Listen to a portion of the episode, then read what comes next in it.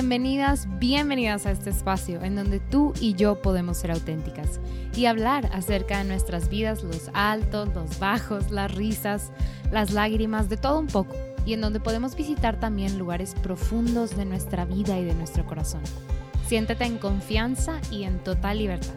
Ponte cómoda. Te acompaño en este momento en lo que sea que estés haciendo. Espero esto pueda inspirarte a ti que estás en este camino con Cristo. Soy Beatriz y en este podcast quiero acercarme a ti, que sepas que podemos ser amigas. Este espacio es una colaboración con Lumen Media. Te invito a ver todo nuestro contenido en Facebook, YouTube, Instagram. Estoy segura que te va a encantar. Nuestro objetivo es crear contenido de calidad que ponga en alto el nombre de Cristo y llevarlo a todos lados.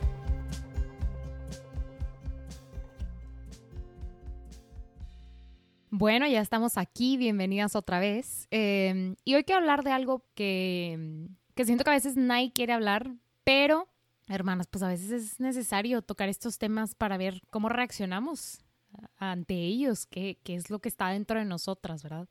Entonces, iniciando, es un touchy subject, o sea, está, está especialón. Ya tenía mucho tiempo queriendo compartir acerca de este tema y la verdad que me sentí mucho más en confianza de hacerlo pues una vez habiéndoles platicado mi testimonio, y yo sé que hay confianza y que hay amor, entonces yo creo que sí se puede. Y hoy quiero hablar de las tragedias, ¿no? La muerte, tiempos como estos, tiempos tan difíciles que rebasan al hombre.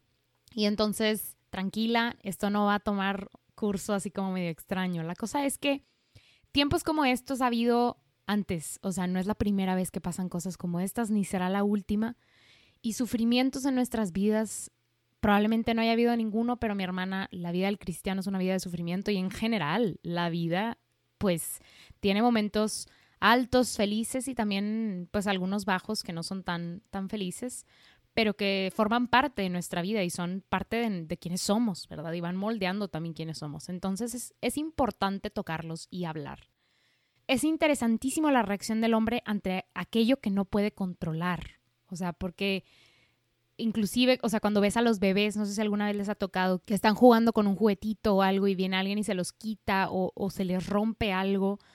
O sea, la cara de frustración, la reacción ante, ante esta pérdida, ¿verdad? Pequeña, por tonta que parezca, ¿verdad? Pues normalmente viene el llanto y la desesperación porque no, porque algo que yo quería, ¿verdad? Pues de repente ya no lo tengo o ya no lo puedo controlar o viene esta variante, ¿verdad? De, de tener un hermanito que me quita las cosas. Y entonces me frustra. Y pues claramente vamos creciendo y vamos eh, madurando, como las frutas. Y, y pues aprendemos que, que, hay que compartir, que hay jerarquía, que a veces la maestra pues me va a quitar esto si yo estoy jugando con esto, no sé. La cosa es que vamos aprendiendo que no puedo tener control sobre, no puedo ejercer control sobre todas las cosas y, y, y pues voy adaptándome a la incertidumbre, ¿verdad? Al mundo, a lo que pasa.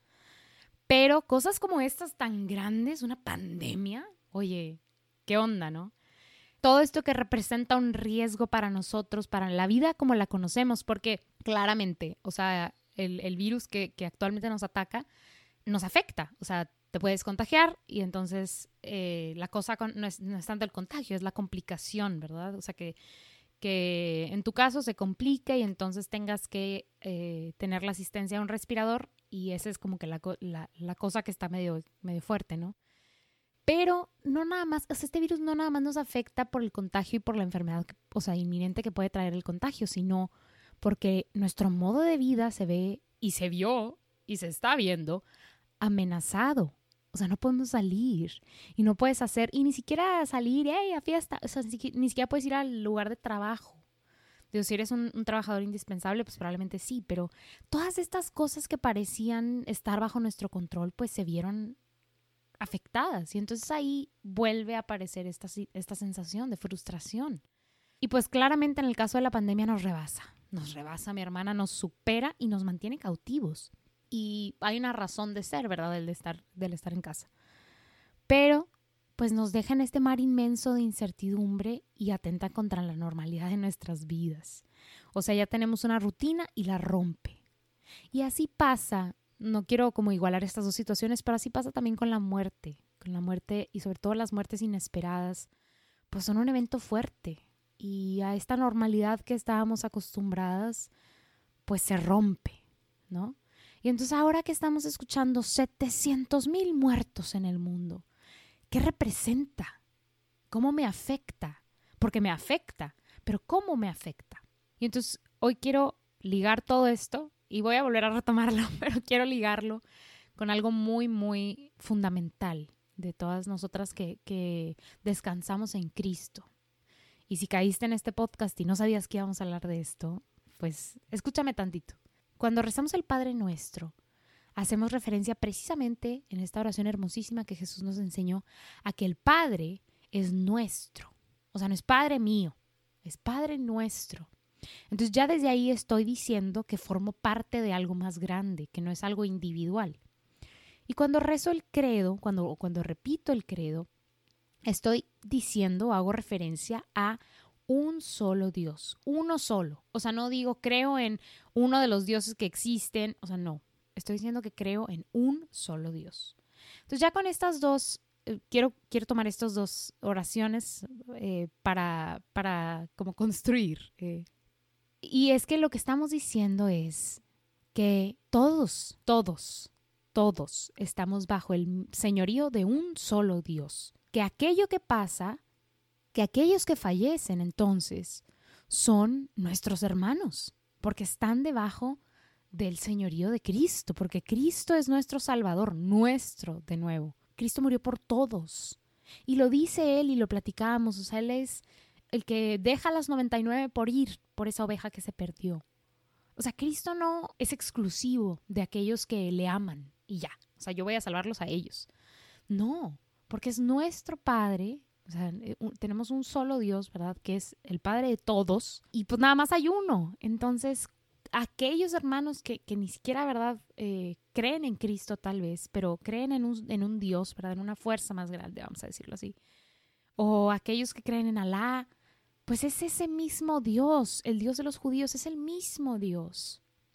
No estamos haciendo referencia a que existe otro es el mismo Dios, el mismo Salvador. Y entonces les decía, cuando uno de nuestros hermanos, porque es Padre nuestro, son nuestros hermanos, cuando uno de nuestros hermanos pasa, pues nos afecta, ¿verdad? Forma parte de, de nuestra comunidad, aunque no lo conozcamos ni de cara ni nombre. Y es que definitivamente sí, o sea, el punto de partida para hablar de todas estas situaciones es el amor de Dios. Y yo sé que es un tema grandísimo, pero para hablar de, las crisis de salud, de la muerte de alguien, de cosas tan fuertes, hay que regresar al punto de partida más importante, que es el amor. Nuestro Dios nos ama, el Dios de todos. Tiene un amor especial por cada uno de nosotros y en cada uno de nosotros hay esas notas de Dios. Somos imagen y semejanza del Señor. Y no puede ser Dios el autor de todo lo malo que nos sucede, sería contrario a la esencia misma de Dios, que es amor. Y no nos vamos a meter en temas teológicos ni filosóficos ni nada por el estilo.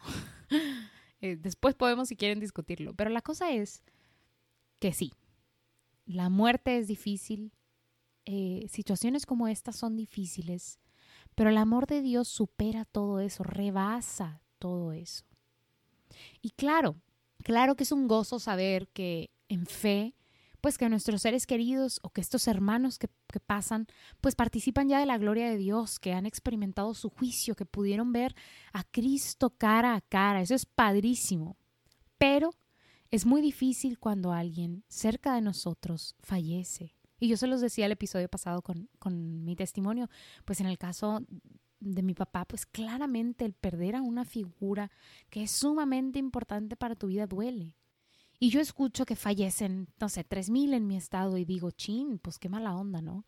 Pero, hermana, piénsale un poquito más. Vete un poquito más a fondo.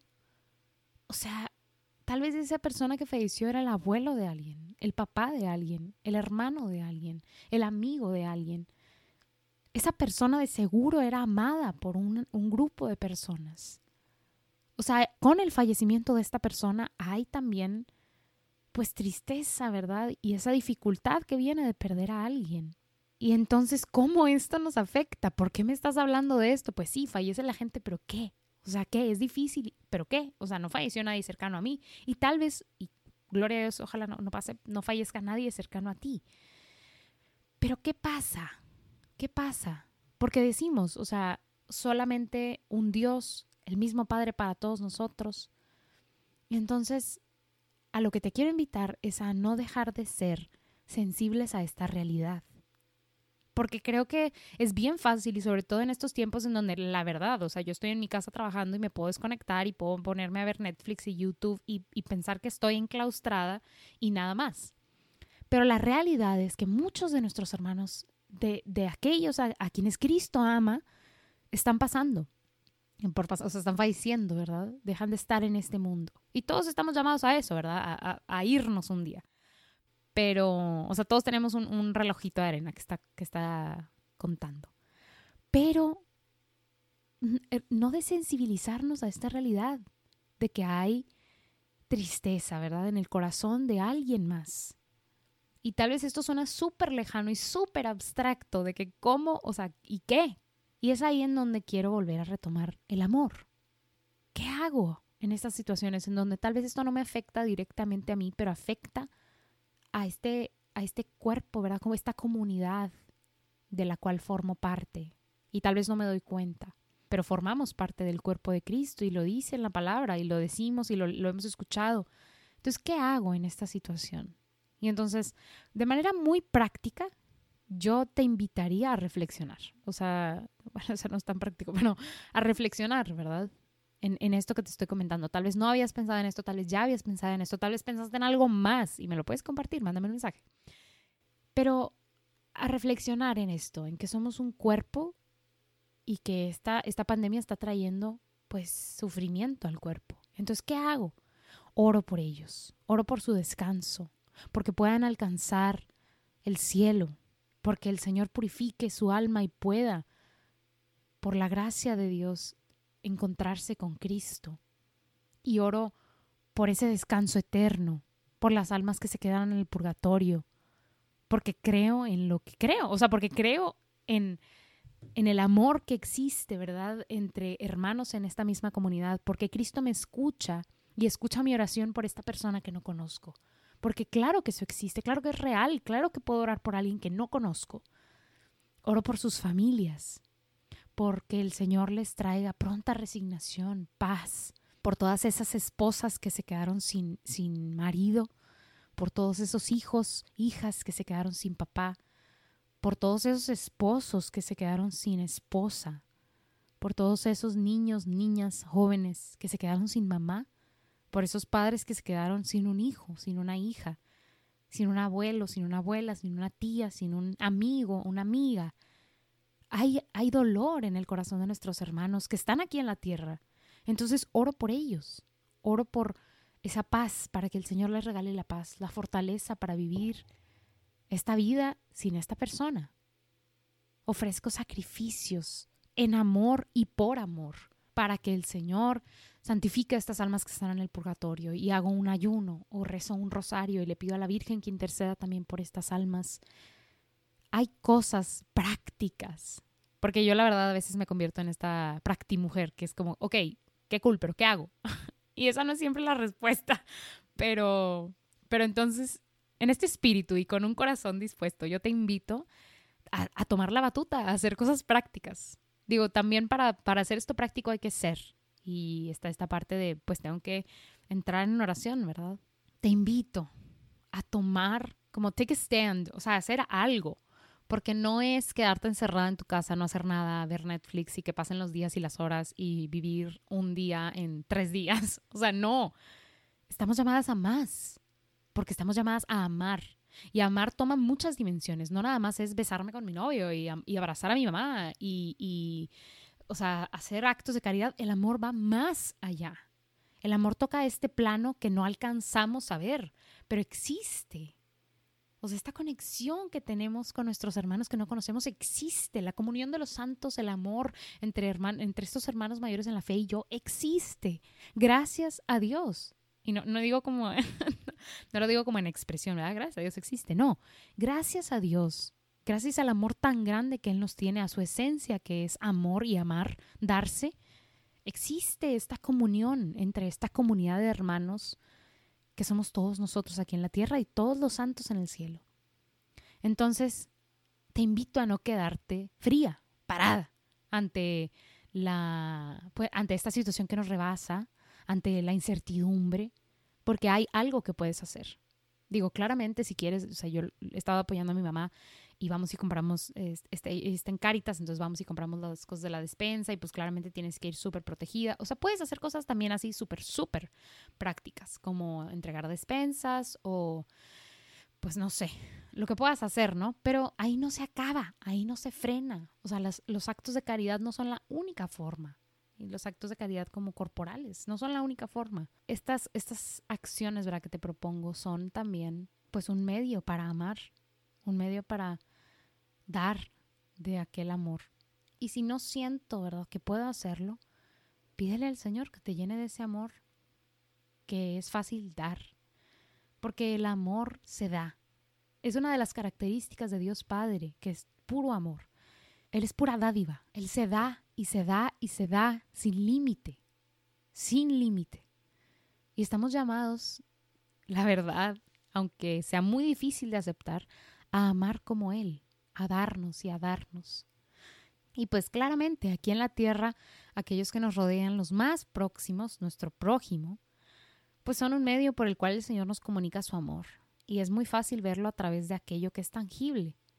Pero, pues esta vida es pasajera, todo lo que vemos, todo lo que tenemos es finito. Pero Dios no.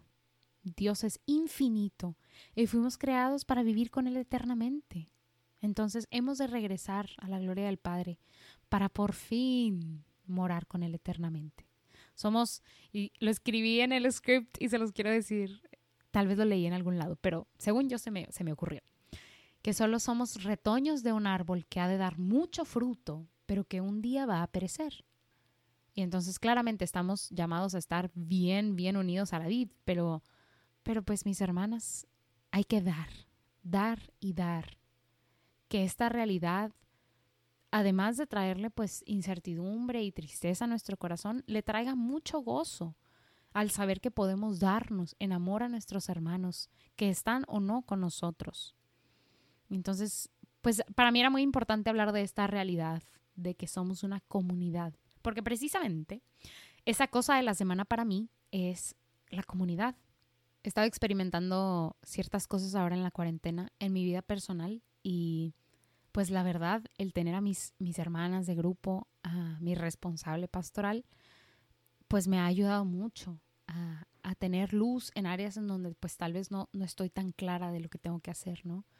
Entonces, le doy muchas gracias a Dios esta semana porque la comunidad para mí ha sido, mis hermanas, mis hermanos, han sido un lugar de descanso y también un lugar de refugio.